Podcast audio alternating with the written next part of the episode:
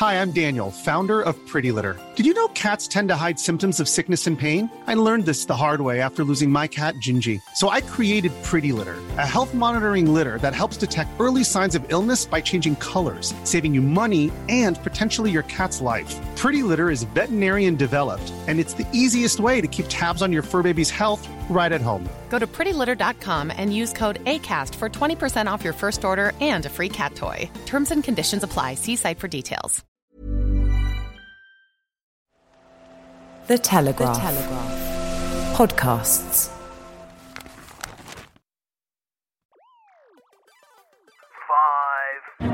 There's a bit of a sigh of relief, isn't there? We've been in this constant perma crisis. I think there are some people who feel he unjustly stabbed Boris, but I think the general feeling is we've got to all get behind him. We're certainly going to see this young man, the youngest prime minister, of course, for 200 years, tested to the full. We're in the land of so many multiple U turns. It's like the roundabouts in Swindon. One. We have liftoff. Welcome once again to Planet Normal, the Telegraph podcast with Allison Pearson Hello. and me, Liam Halligan. So it's Dishy Rishi in number 10 with hunky Jeremy Hunt, still as Chancellor. This is a shiny new Tory government. Yet three of the four great officers of state, Chancellor, Home Secretary, and Foreign Secretary, are the same people originally appointed by Liz Truss. The outgoing Prime Minister acquitted herself with dignity as she bowed out of the top job, despite being the shortest serving Prime Minister in history. Truss resigned after just 45 days in Downing Street, her premiership lasting less time than the extended Tory leadership contest she fought and won to bag the job in the first place. Our economic difficulties continue, Allison. The ONS released figures this week showing pasta prices up 60% over the last 12 months. Tea and milk now costing 30 or 40% more. These figures show that for lower income households who spend a higher share of their money on such essentials, the headline inflation figure showing the cost of living just 10% higher than a year ago is a sick joke. It's been a big week on the political front, Allison. New Prime Minister and a related cabinet overhaul. But relentless, always on our minds, the economic news is punching through too. so, what do you make of it all, co pilot? Wielding your newly discovered economic expertise. Tell us, what does the future hold? We'll be having the Pearson economic in depth breakdown shortly. The Allison Pearson Memorial Bank of England lecture. the markets are poised. Me and Mervyn King, we're like that. We're like that. Before we go any further, what is this hunky Jeremy Hunt, the man with all the animal magnetism of a biro refill? Well, uh, I, I could think of other adjectives starting with an H, but I thought because because I I know I know that you like sort of natty natty Tories, and he's a kind of natty Tory. He looks a bit like a Thunderbird, you know. Mm, you like the sort of no. Mark Harper. I mean, Jeremy yeah. Hunt. You, you, like you like them, the fresh faced boys next door. Yeah, but he's not your cup of tea, is he? This one, very much not my cup of tea. I have to say. Should we start by saying that um, the last time we met, as it were, was actually in person at our wonderful live Planet Normal event, which was just the best atmosphere, wasn't it? It was just lovely. And just to just to show how rapidly events are overtaking us, Liam. The last time we spoke, Suella Braverman had just resigned as Home Secretary back in the previous times. And now she's back as Home Secretary. I mean, blink and you miss it. And we felt then, didn't we, that Liz Truss's premiership was was teetering on the edge of the cliff, and then we were, you know, straight into another leadership contest. Boris bouncing back from the Dominican Republic to cause chaos. HMS Penelope Mordaunt full steam ahead, and Rishi Sunak rejected by the party members just six weeks earlier, soon establishing a commanding lead. And lo and behold, now the Prime Minister, not universal acclaim, uh, Liam, certainly not amongst conservative ranks, but we can we can dissect that. I thought, despite my doubts, I thought he had a cracking debut at Prime Minister's questions, absolutely swatting Starmer's attack lines all over the place, and really interesting, something I hadn't really anticipated, suddenly looking young, modern, and quite cool compared to pale, stale Starmer. What do you think, co pilot? Yeah, I think he certainly made a, a, good debut. PMQs, it is very much parliamentary theatre, but these things do matter. These clips that get on the tea time broadcast news in terms of morale among the parliamentary rank and file. But of course, the MPs wanted him. We'll never know if the Tory activists, the grassroots members, mm. wanted him because, of course, they didn't have a vote with Penny Mordaunt bowing out at the very last minute. We can discuss that. I think what's happened since the Tories stopped warring, at least for now, and on the surface, we've seen government borrowing costs fall very sharply from mm. that 10 year gilt yield that we're now all expert in, particularly you, co pilot, from 4.1%. It's fallen to 3.6% as we record Planet Normal. That's a massive half a percentage point drop in the government borrowing cost, a rate of borrowing that ripples out across the economy, determining mortgage rates, rates on other personal loans, and so on. Vitally important to policy making. The pound has recovered a bit back where it was in mid September. There are many, many reasons for this. Of course, political types want to say it's all about Rishi, it's all about the personalities. It isn't. It's largely about falling wholesale gas prices, the slowdown in the rate of increase of US house prices, the fact that the economy is slowing. That means, in many ways, inflation may be lower, so gilt yields drop. These are aspects of this debate that you very, very rarely hear in the media, but that doesn't mean that they're not true. But the overall impression, justifiably, is that the markets have calmed since the time of the mini budget. And now the government, rightly, again, I think, they took my advice because I suggested that they do this on GB News. They've pushed the date of that crucial yes. financial statement back from Halloween, which was always a headline writer's dream, a ridiculous date to set any kind of financial statement uh, of any kind, particularly when the government's under pressure. It's now going to be November the 17th, with the government asserting itself trying to give the impression that they are in control of events, not the financial markets. Isn't it ironic, though, because it seems just a few short weeks ago, and it was, when Kwasi Kwarteng was insisting that the date of that parliamentary statement, the fiscal MOT, if you like, was going to be November the 23rd. It's now November the 17th. Mm. In order to sort of bring it forward a week, we've had lots and lots of political pyrotechnics left a lot of people across the country scared and bewildered by our political process. But it does now seem to me, barring, you know, a few nasty stories in the Sunday papers that could see the cabinet discombobulate and fall to pieces again, it does now seem to me that we won't see a general election until the Tories call it, which will be possibly late 2023, even into 2024. I think there's a, a bit of a sigh of relief, isn't there? We've been in this constant perma crisis, which I think yeah. people just good, good, phrase. feel absolutely exhausted by. I mean, you'll still know more about this despite my astonishing progress. But I did read that the Treasury might be looking at double digit spending cuts across all departments for that autumn statement. I mean, tough times ahead. I thought Rishi Sunak, he is Britain's third prime minister in seven weeks.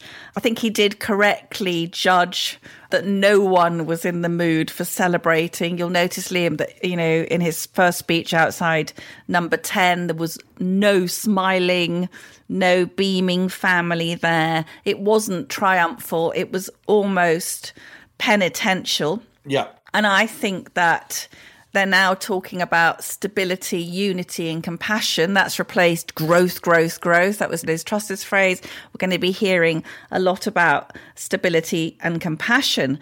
I think that the party is in frank disarray. I don't think we should be deceived by the the shine, the shiny suited appearance of unity. The whole Truss farrago has really upset Tory members in the country.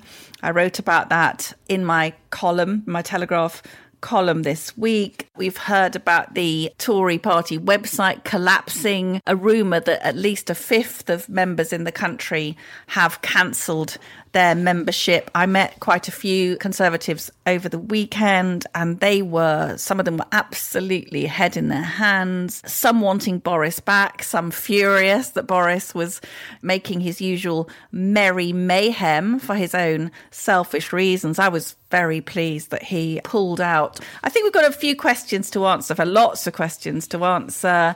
Does Rishi Sunak really have a mandate. He said in his Downing Street speech that the 2019 election mandate belongs to him. Personally, I think that democracy is fraying pretty badly now that we are two leaders distant from Boris Johnson. Fending off a general election is, of course, vital because one of the recent polls had the Conservatives on average a 32 points behind Labour. So it would be an absolute extinction level event if they did go to the country. But as you said, Sunak didn't even go to the members. I think he knows he would not only lose a general election, but would quite likely have lost with the members as well.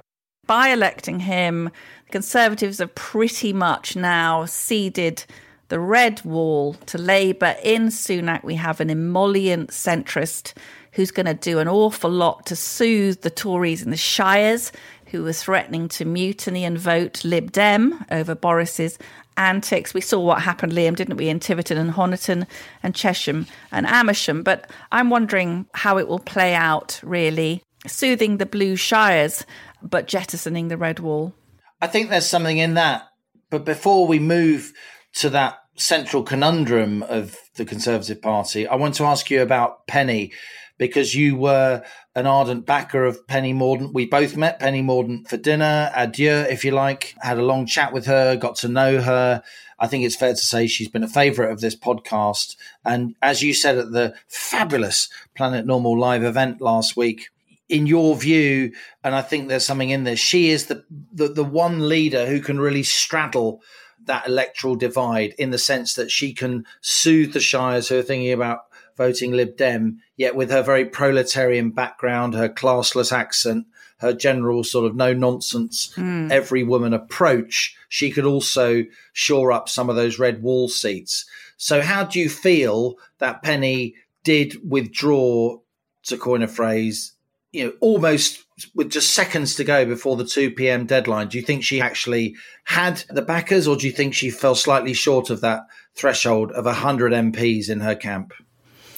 I think they were very much relying on Boris pulling out and picking up people from him. I think that you'll notice, Liam, that Sir Gavin Williamson, actually never to be called Sir Gavin on Planet Normal, Gavin Williamson mastered the dark arts relatively late in the day. Suella Braverman declared for Rishi, effectively delivering the ERG, the more right wing of the party. And we know what she was promised, don't we? so Penny was outplayed in a game of chess. My support for Penny, I've always said this, my politics are definitely to the right of Penny Mordaunt's, but I felt that going into a general election through this terrible cost of living crisis, Penny came from a very, very modest home, won her Portsmouth constituency. It was a safe Labour seat with her tremendous perseverance and charisma.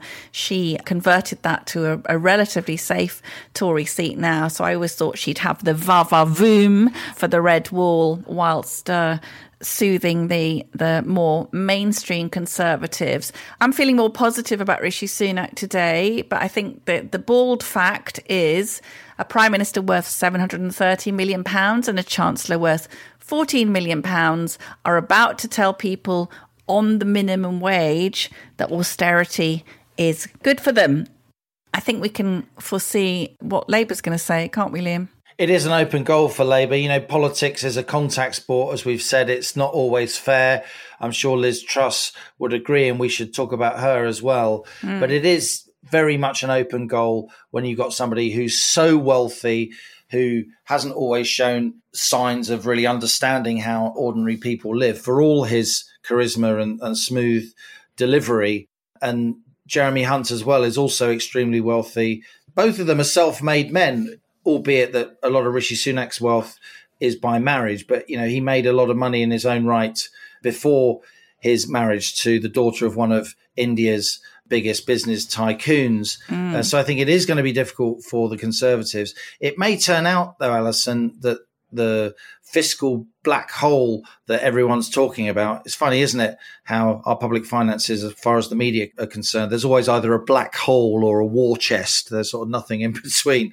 The fiscal accounts may not be as tight as we're all saying because if gas prices continue to fall and they're down sharply, they went under 100 euros per megawatt hour on European markets earlier this week, down from 350 euros per megawatt hour uh, as recently as August, that big spike. But if gas prices are, are, lower than we thought they would be, albeit they're still twice as high as they have been on average over the last 10 years, but if they're down from where we thought they would be, if government borrowing costs are down from where we thought they would be, if we can get just a bit of growth going in the economy, and that's a big if, if those three things come together, or two of those three things, then the public finances look a whole lot more rosy, though by no means flush. And Rishi Sunak may be able to avoid some of those tough decisions. I think it's very, very significant that just as we're going to record Planet Normal, the government has let it be known that they are not particularly minded to observe what we call the triple lock. Yeah. That is a 2019 manifesto commitment. Interestingly, Rishi Sunak has upheld the moratorium on fracking, which was in the 2019 manifesto, but he's now signaling that he's moving away from the 2019 manifesto commitment to observe the triple lock. That is, that pension, the basic state pension, must go up by either inflation or the rate of increase of average earnings or 2.5%, whichever is the higher. And of course, the highest of those three this year is inflation, which is at 10.1% in September. Traditionally, we uprate the basic state pension the following April by the rate of inflation in September and a 10.1% increase in the basic state pension. That's 12, 13 billion pounds there, you know, immediately. And of course, once you've made that increase, that's going to be with us forever. So that's a huge financial commitment. Rishi Sunak now saying that that may not happen. That will infuriate lots of pensioners. The Tories must be calculating that they'd rather help pensioners who are going to vote Tory anyway to a lesser degree mm. if it means they can have more money to focus particularly on vulnerable pensioners and people up and down the age range particularly hardworking families who may get no pay rise at all despite 10% inflation. So that would be a very, very grown up move and a risky move and a move that will be condemned by lots of people if indeed they don't observe that triple lock. Also, I think it would be really interesting. You'll remember that it was Rishi's rise in national insurance, wasn't it? I'm not even has it has that even gone through yet? It was going up by was it 1.25 percentage points, and that really was Rishi doing that to put Boris on the naughty step and say, You've been going mad with the credit card, but I'm going to show you that these things cost money. And so I'm going to put up this tax. Then Truss was, Liz Truss was reversing that rise in national. And that reverse has gone through Parliament. But, you know, big question mark there. Might he then reverse, reverse? I mean, we're, we're, we're in the land of so many multiple U turns. It's like, it's like the roundabouts in Swindon, isn't it, Liam? Should I tell you what I'm upset about. So I'm generally feeling very positive. I thought that Rishi Sunak cut a very impressive and modern figure at the dispatch box. I think there is a danger that the Remainers will see Rishi as the one to get us back into the EU, even though he was notionally at least a Brexiteer. We've seen some early salvos from the Rejoin campaign. I don't know if you heard it. They had this guy. Guy Hands, hedge fund billionaire and Tory donor popped up on the Today programme, basically bashing Brexit and talking as if he personally runs the country. Now, I was I was appalled to hear that. I do understand that Rishi Sunak has to appease the markets because we're up to our necks in debt. But I have a little worry that he is the markets uh, and the bank's creature. Or is his loyalty going to be to the ordinary working people? Liam, I just wanted to read you this quote, which is from Bloomberg came under the headline Hedge funds get their first prime minister in UK's Rishi Sunak. It says, in many ways, Rishi Sunak won his new job because investors used the markets to push for change. So, is is the United Kingdom now a, a, a, plaything of, of Mr. Guy Hands, who I believe resides in tax exile in the Channel Islands? I think there are a lot of people who worry that that's the case. Rishi Sunak is certainly somebody who hails from high finance as opposed to a commercial background. He makes a lot of, about the fact that his parents started their own business, and, and they did, and that's that's fair enough. But his own professional experience is overwhelmingly in investment management companies and investment banks and, and so on.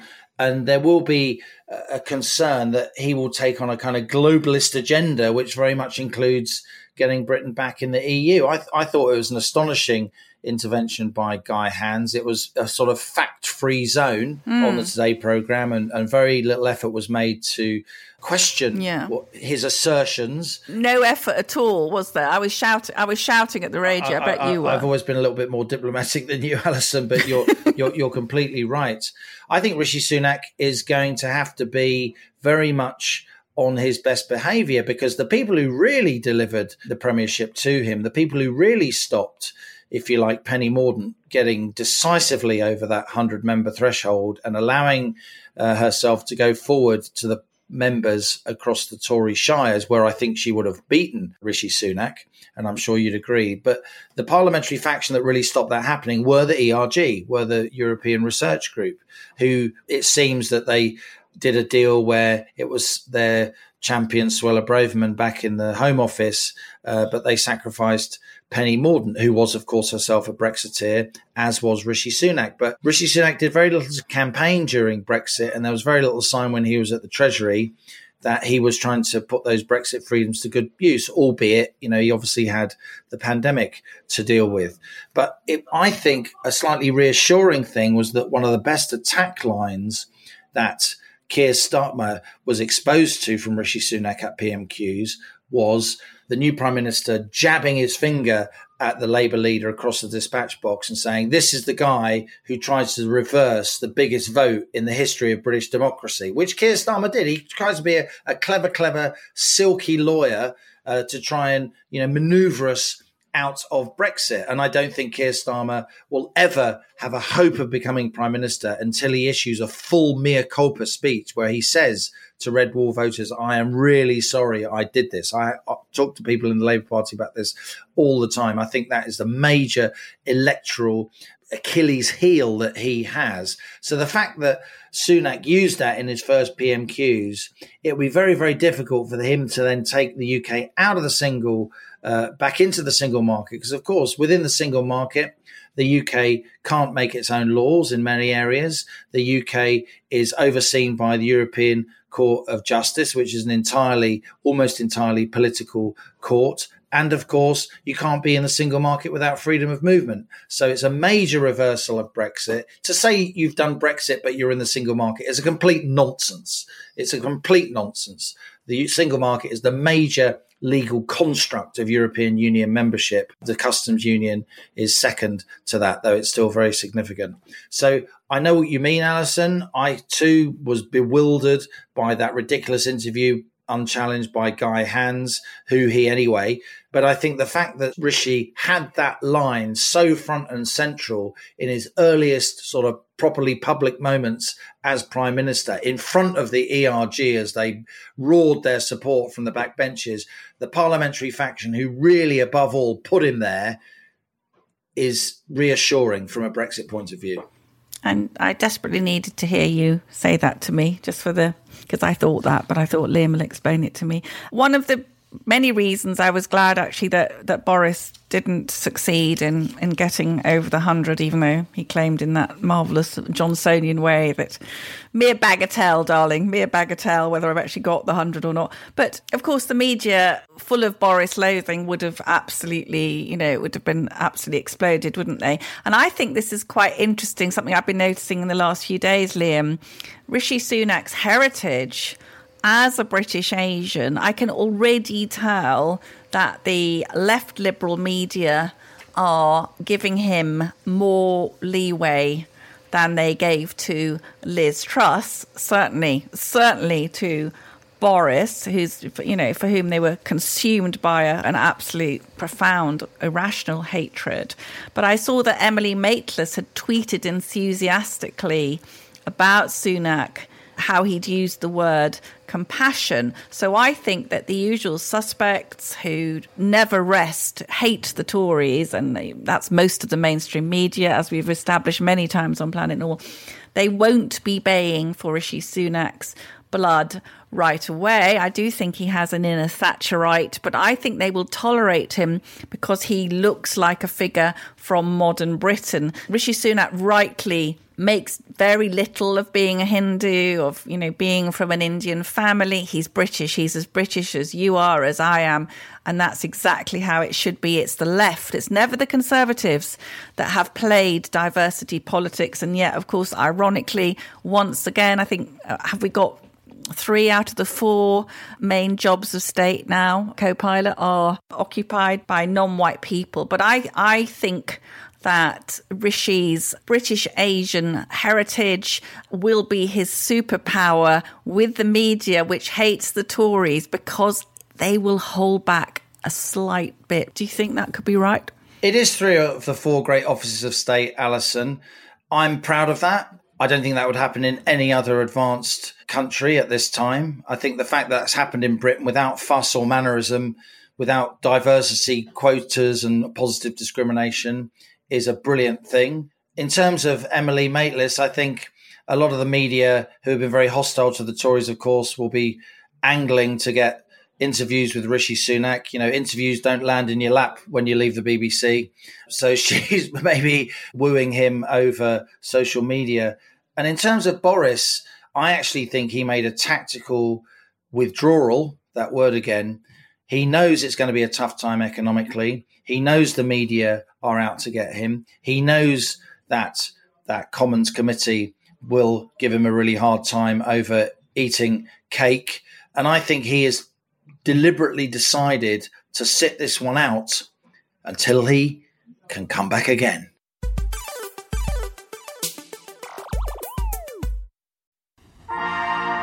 Right now, the whole world is watching China.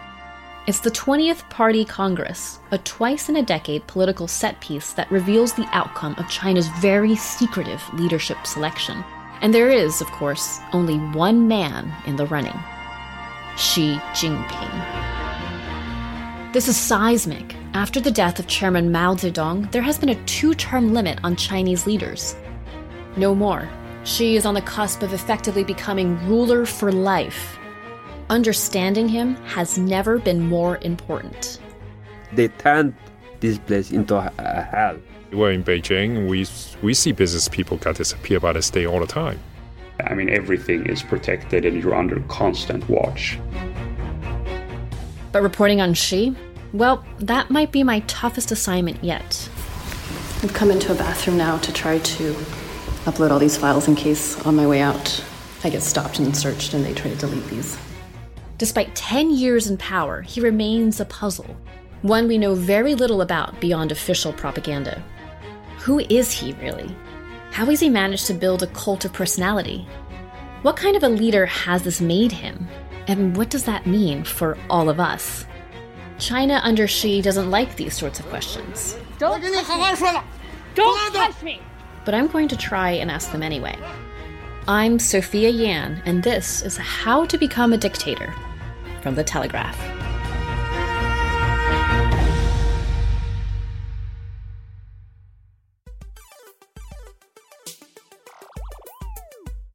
Now, for many weeks, our airwaves have been chock full of politicians opining about this and that, Allison. Ministers, ex ministers, soon to be ministers, droning on and on. So, Planet Normal thought it was a moment to hear from the people, at least from one esteemed Planet Normal citizen, Alison, a mum of two and habitual Tory voter, who hails from rural North Essex. A long term Planet Normal fan, Alison shared her thoughts with co pilot Pearson and myself on many occasions, including on email and at our live events. She's got a degree in history and politics. She's worked in the city and also for various children's charities. As a Conservative Party member, Alison backed Boris Johnson as leader in mid 2019 when he triumphed over Jeremy Hunt, of course. And the Tory rank and file didn't get a say in the appointment of our latest Prime Minister, which made some members angry. So I started by asking Alison in her first ever media interview how she was feeling. Now Rishi Sunak's in number 10. Well, first of all, thanks so much for asking me on. I can't really believe it. My favourite podcast, which I haven't missed a single episode of. Hey! I'm feeling quite optimistic. I think we've got to unite behind Rishi.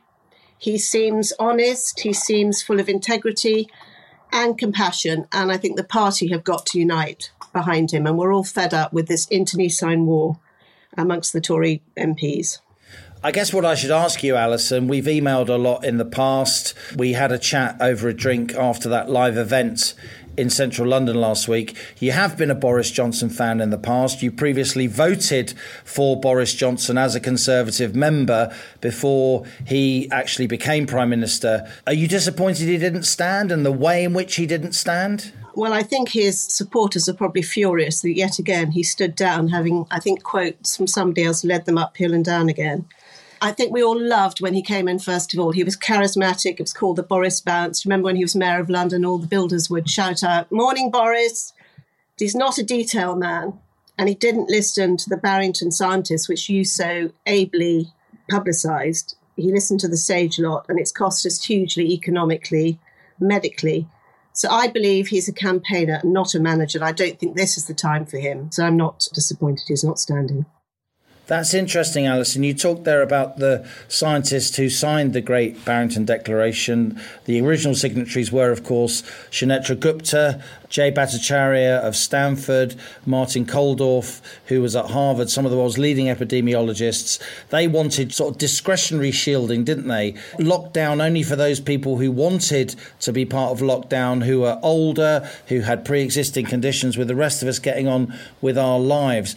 Why do you think it is that Boris didn't go for that, Alison? Because initially, at the very beginning, of lockdown in early 2020, he was showing signs of he wasn't going to be panicked. He was going to be a little bit more liberal.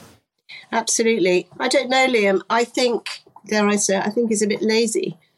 I think he was nervous about making the wrong decision, understandably. But I think he didn't think through the, the cost, medium term, long term, economically, and the cost of all these poor people who have been undiagnosed with long term and short term conditions some of them critical. And I think he just plumped for what was safe. He had his two chaps standing beside him every time, and he just wouldn't listen to them. How was lockdown for you, Alison? A lot of people, the isolation was obviously upsetting. The inability to see family was obviously unnerving and emotionally difficult. How do you feel about lockdown now, looking back? And when you look forward, what about the prospect of it happening again? Well, looking back, I think we were all in sort of halcyon days during lockdown one. The weather was beautiful. A lot of us had our children at home, and it was a novelty. I was very worried about our aged mother in law, Granny, who actually died sort of as a result of lockdown. My other aunt, aged 90, has definitely deteriorated mentally from being so isolated. So that's a real concern after that, it became, oh, another lockdown, as though it was perfectly normal. It was amazing how everybody just seemed to accept it. Alison, of course, there was a lot of damage during lockdown. Kids didn't go to school. A lot of those kids haven't gone back, the so called ghost children. There's been a lot of scarring in terms of mental health. There's a huge economic hangover. We printed 450 billion pounds of, of money, at least the Bank of England did, which has helped generate this inflation. Do you think, as a society, as a media and political class, you watching on from the outside, and I know you're a very, very avid consumer of a whole range of media, do you think we're yet owning up to the damage that lockdown caused? Do you think we're properly examining on a sort of cost benefit basis the extent to which lockdown worked or didn't work? Absolutely not. It's a disgrace, and I think could easily happen. We could easily be placed in lockdown again And I think the long term economic impact is horrendous. As I mentioned before, the people, you know, without private health insurance, and even that was difficult to, to find anybody. Dentist, you couldn't go to a dentist, couldn't find one. Children, it, it's horrendous. My um, son's girlfriend was a teacher, and they, she was with us during the whole of lockdown one, and she was giving classes online in London. And those who couldn't get to computers, you know, they were desperately trying to get computers out to them. Babies who haven't developed properly because the only people they have met whilst out shopping, which you were allowed to do, were wearing masks. They haven't properly developed their speech because, you know, they couldn't see mouths. The isolation for teenagers, the lack of hope for us. You know, we've got hobbies, but I think for teenagers and for single mothers in flats, the parks were closed. The rules were ridiculous. Some of the rules were absolutely ridiculous. Alison, let's just move on to the present day. Think about Liz Truss as Prime Minister. Do you think she was treated fairly? It was a difficult time because obviously Her Majesty the Queen um, appointed her and then died shortly afterwards. So I think it was difficult for her, perhaps, to sell some of her ideas because it would seem impertinent and rude. But she had some of the right ideas, low tax, but she didn't sell them and she didn't prepare the markets or us for what she wanted to do. And she disappeared. It was absolutely extraordinary. You know, she absolutely disappeared. And so did the Chancellor for a while. So I think history will judge her sadly. And I feel very sorry for her on a human level, but just not being up to the job. That's interesting that you talk about the timing of events. It is extraordinary when you think about it that as she was announcing from the dispatch box her energy price cap and a raft of measures, literally in the middle of her speech, word went round the House of Commons, Operation London Bridge, as they say, that Her Majesty's life was sadly coming to an end. Do you think she just lacked the personality to be a Prime Minister? I think I found her a bit robotic. I think a lot of people did. If you think about the last X number of Tory prime ministers we've had, all their personalities have varied hugely. And it's not really about personality, is it? It's about leadership. And she obviously believed she could do it, but, you know, I don't know. What do you think, Liam? I think there's a danger, Alison, that some of the ideas that she espoused which are not only respectable and responsible, but I would say necessary, like trying to get growth going, like trying to break us out of this sort of humdrum, low productivity stagnation that we seem to be in, in here in the UK. I think her ideas were absolutely spot on. And I think the fact that she didn't sell them properly, I agree with you on that, means that the actual ideas themselves have been sullied and may not come back for a year or two because people will just say, oh, that's Trussonomics. That was tried and the markets went nuts. That's wrong. Absolutely. But reducing high rate tax from 45% to 40% at a time when everybody is so anxious, the middle classes are being squeezed was a really bad signal. I understand that the cap on bankers' bonuses, that was a contentious issue as well, but it just was the wrong signal to the country, I think at the wrong time. You should do those kind of things when the country's feeling flush, right? Again, the, the, actual policy lowering the top rate of tax from 45 to 40, where it was for the whole of the Blair era, that's not a kind of, you know, mad libertarian, Hayekian economic policy. That's reasonable economics. But it was timing, timing, timing, right? And timing is everything in politics. Yeah, exactly. Let's talk about the young then. Obviously, you're a proud mum. Do you think that your kids' generation is less well off than their parents? Not your specific circumstances, but I mean in the round. We have a lot of discussion about this, Liam, amongst the family, amongst their young friends. I think they are very aggrieved as a generation. I think they believe that the Tories serve older voters, the haves, for example, the triple lock. I think, sadly, a lot of them, unless Rishi changes things, will vote Lib Dem or Labour next time. They feel they're in debt, they have low income, high house prices, and they don't think it's worth saving at the moment because their money goes nowhere. And they are very angry about it.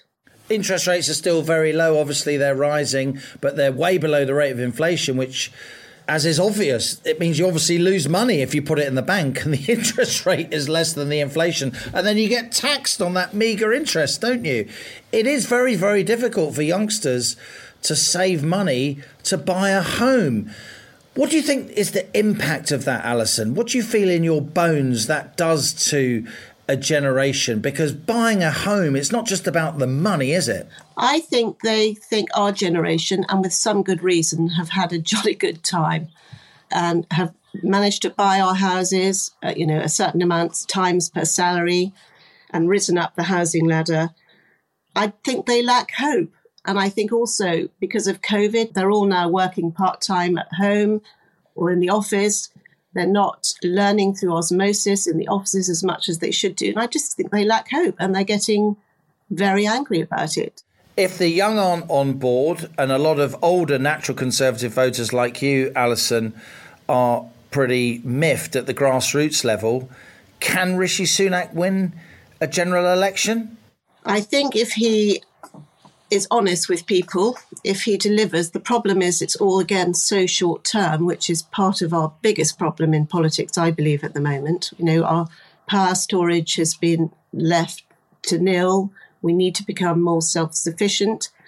We need stability. You know, s- small and medium sized businesses need to feel that they can buy goods at an X price rather than, you know, the prices going through the roof. You know, the cost of some essential items going up 60%. People are terrified. Do you think then he can turn it round? There isn't much time, as you say.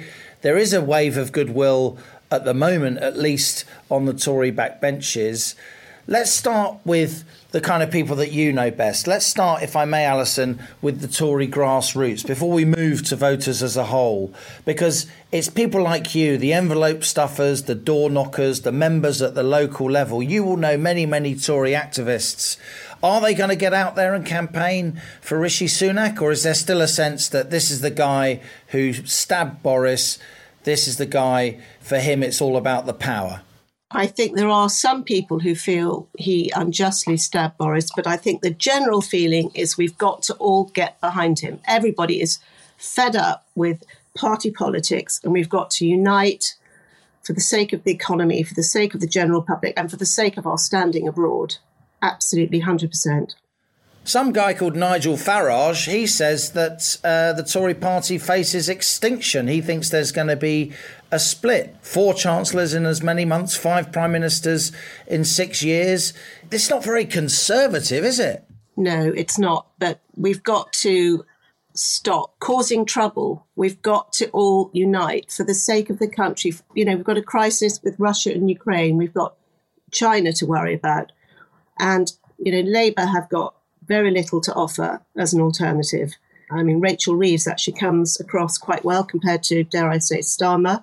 But, you know, we all believe in conservative principles. And I think Rishi, if he can deliver on the economy and we can get back to low taxes and a stable economy, people will stick with the Tories if we can. You mentioned Rachel Reeves there, Alison. That's somebody who co pilot Alison and I have discussed on and off over recent months. She you do feel, do you, as a as a voter, that she comes across quite credibly? She used to work at the Bank of England, of course. She's a safe pair of hands, certainly a lot safer than Jeremy Corbyn's shadow chancellor. John McDonnell. And this is the point, isn't it? Starmer doesn't need to be all that good. Rachel Reeves doesn't need to be all that good to be a lot better than what Labour were previously offering as far as middle of the road swing voters are concerned.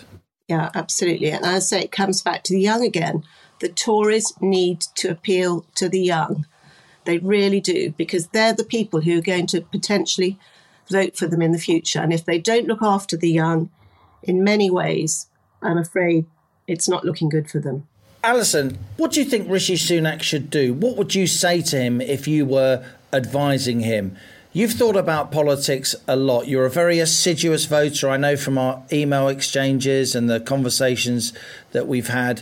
Tell me something that Rishi Sunak, in your view, isn't quite getting that he needs to get if he's going to deliver that election victory that you and so many other natural conservatives are so determined to see. I think he's got to have a breadth of experience in the cabinet and draw members from all sides of the party together. He's got to be compassionate, got to be honest with the country at all times, because trust in politics is an absolute low. And this has been a complete fiasco over the last few weeks. And I think as long as he remains full of integrity, compassion, he, we know he understands the market and he's got to just try and unite. You know, I think he said to the MPs in the House when he met them afterwards that we've got to unite or die, and that's it. And I guess the final question, Alison, is what makes you such a huge Planet Normal fan? Well, I'd just like to say thank you, Liam, again for asking me on. And I hope, you know, I've given a fair record of how us grassroots Tory voters feel. But I'd just like to thank you and Alison hugely for being our friend and family during all those lockdowns. You were always absolutely on top of the issues, always spoke good sense, intelligently, compassionately, and you are our vaccine of right thinking and humour every week. And we all feel part of the Planet Normal family. So thank you so much. Oh, co pilot. Imagine a world run by Alisons. Crikey. Must I? You'd have a little kind of eunuch army of Liams running around at your every beck and call. What's wrong with that? well, I thought that Alison with the one L spoke brilliantly on behalf of the grassroots, making a lot of very good points. I think, especially about the young. There's some stat I saw recently, which was, you know, such a vast proportion of the Conservative votes are now in the over 50s.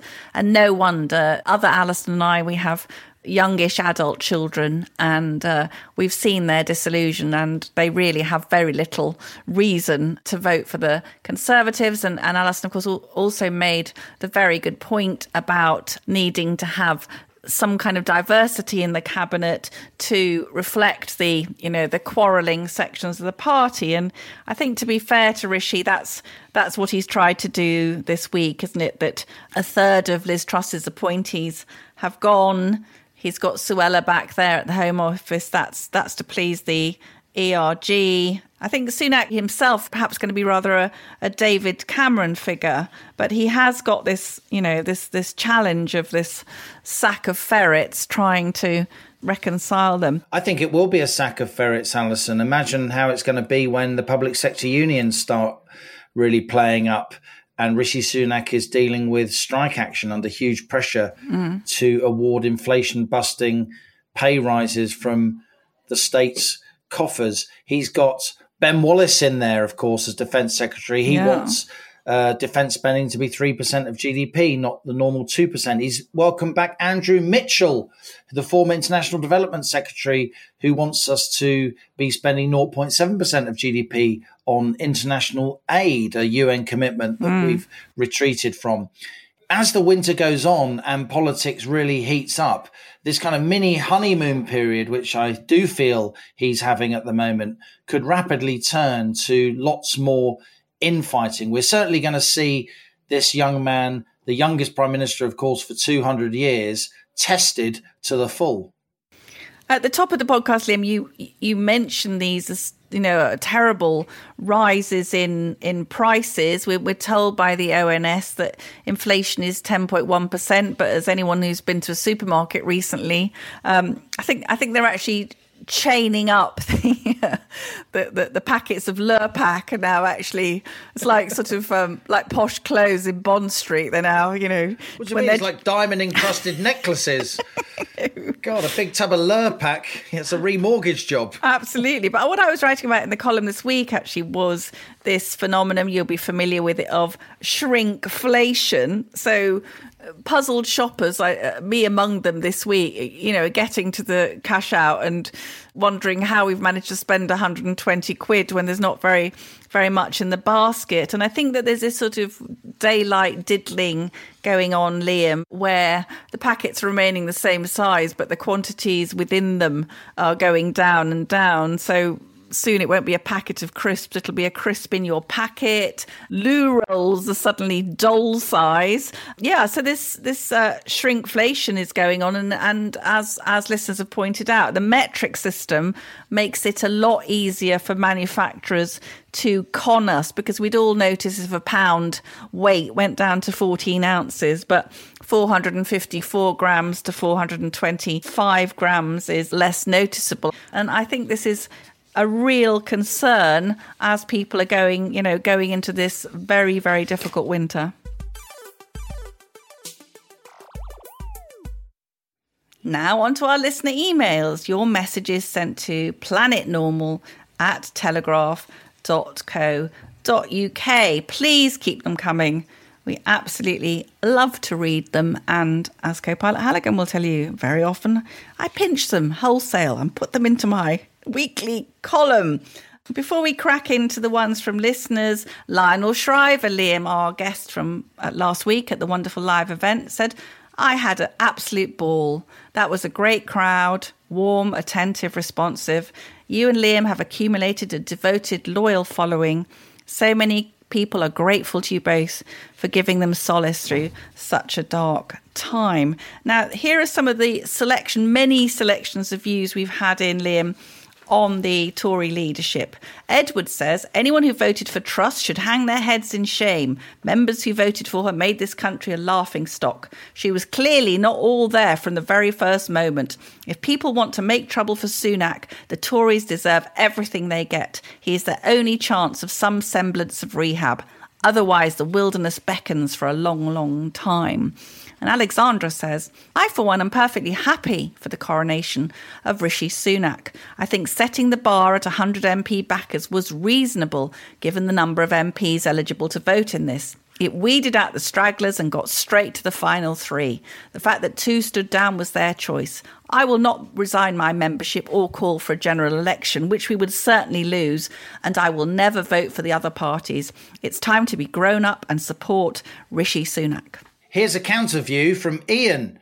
Dear co pilots, could you remind everyone on Planet Normal that the main reason we're all in this sticky financial mess at the moment is because Rishi Sunak spent two years spraying free money all over the place?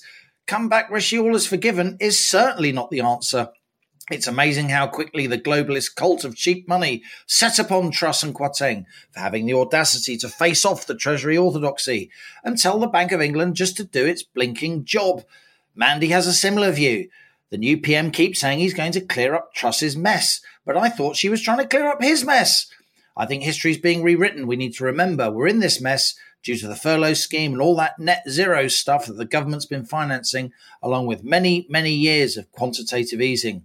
We also need to stop paying money to all these lobby groups and charities. They have no right to finance anything with our money without our consent.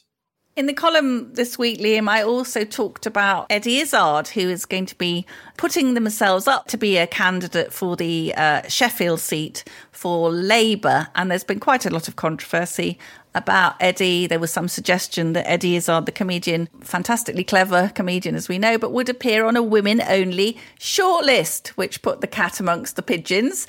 And Sir Keir Starmer gave a speech to Pink News Awards where he said he would introduce tougher LGBT hate crime laws and offences such as misgendering would be treated as aggravated offences. So if you or I uh, refuse to call someone like Eddie Izzard she, we might be making our way to prison. So that's something something to look forward to, Planet Normal listeners. But on that very subject, we had a couple of emails Nigel says there is no escape. Wokeism has now infiltrated the private healthcare companies. Making an appointment for a minor procedure, I was asked to state my sex. The drop down menu did not allow me to state male. The only choice offered was man or trans man. Bupa has thus robbed me of my sex. This is discrimination against me as a man, dangerous in a medical situation, and unscientific for a medical organisation. I don't think even the NHS has gone this far. I loved the live Planet Normal last week, and on the same subject, Liam, Tim, not his real name, says, Alison, a fine and important piece in the Telegraph today on the subjugation of women. Thank you for leading the charge in the mainstream media. I attach a form sent to me by the NHS through InHealth, in which they ask in section 7 if I am pregnant. To comply with male sensitivities, they have removed the word woman and replaced it with persons. In any case, the preamble in italics is otiose. This is an insidious and subtle erosion of language, supposedly to seem inclusive, while cutting out a vast proportion of the population whose sensitivities are deemed irrelevant. This is from James. Dear Alison and Liam, first, thanks for the podcast, giving voice to those who are willing to challenge the prevailing groupthink with well thought out and well argued observations. It's been a great companion throughout the last two years. In my lifetime, we've had a prime minister that decided following America into a possibly illegal war in the Middle East was a good idea, one who oversaw the biggest financial crisis of a lifetime, another who was so confident in the results of a referendum he himself called for that he didn't bother trying to back his position up, lost, and then resigned. In the past few years, we've had a Prime Minister who called a general election, which saw her majority decrease, followed by another who oversaw the biggest loss of public liberty since the war and was forced out. Lastly, we've had the lettuce, who, despite arguably knowing what was needed for the economy to recover, made such a mess of it that she halved the previous record for the shortest serving Prime Minister. I'm in my late 20s, says James, and I've only been following politics for the past few years. As such, my question is Have our major politicians always been this incompetent? Mm-hmm. Additionally, how can we trust the new incumbents of number 10 to be an improvement? On the subject of shrinkflation, Liam, we've got this fascinating letter from Paul, who spent 40 years in the food industry, manufacturing, supplying ready meals to the major high street retailers. And Paul, uh, co pilot, tells us about something called value engineering, which I'd never heard of. Paul says it's probably the most underhand and hardest to detect margin protection act of all. It was used when the customer, supermarkets that is, needed to take cost out of the business. Using a chicken curry ready meal as an example, the original product may have six cubes of chicken, a rich sauce to go with it, and a relatively small amount of rice. Come hard times, one cube of chicken will be removed, the sauce will be reduced in quality, but a more spicy recipe will be developed, which is cheaper, and the amount of rice, often one of the less expensive ingredients, will be slightly increased. The new packaging will make some spurious claim about an improved recipe, now with a more spicy sauce, for example. I know that this practice still goes on, and actually, if you are on the lookout for it, it is all too easy to detect. I do wish I had a library of packaging going back over the years to substantiate what I know to be true. Enough of my ramblings, but I hope they might be some help to you and your listeners. Fascinating, Liam. What do you think? Indeed. On that bombshell. That's it from Planet Normal for another week as we leave our sanctuary of sweet reason, our flying refuge of reasoned views. Email of the week, Alison, it's your turn. Oh, everyone's so good. I thought Ian's was very good. Top of the show. What do you think? Yep, let's go for Ian. So, Ian, if you want your Planet Normal mug, and who wouldn't, they're as rare as rocking horse poo, then do email us at planetnormal at telegraph.co.uk and put in your email subject mug winner. Ian, of course, was saying, come back, Rishi Sunak, all is forgiven is certainly not the answer. If you enjoy Planet Normal, please leave us a rating and a review on Apple Podcasts or Spotify. There are lots of fantastic reviews there, and they can't all be written by co pilot Halligan's family. It really helps others to find She was going to say extended family there. great advantages to having lots of Irish relatives writing in. It really helps others to find the podcast so the fantastic Planet Normal family can grow. It certainly does. Keep those emails coming in. They're the lifeblood of our show. And as we speed away from our beloved planet normal and the madness of planet Earth comes back into view, thanks as ever to our producers, Isabel Bouchard, Elliot Lampitt. Special thanks and best wishes to our editor, Zoe Hitch. And also to the superb Telegraph events team who worked so hard to bring us that brilliant Planet Normal live event last week. Lanya Kerrigan, Laura Hill, and Jade Clark. Stay safe and in touch with us and with each other. Until next week, it's goodbye from me. And it's goodbye from him.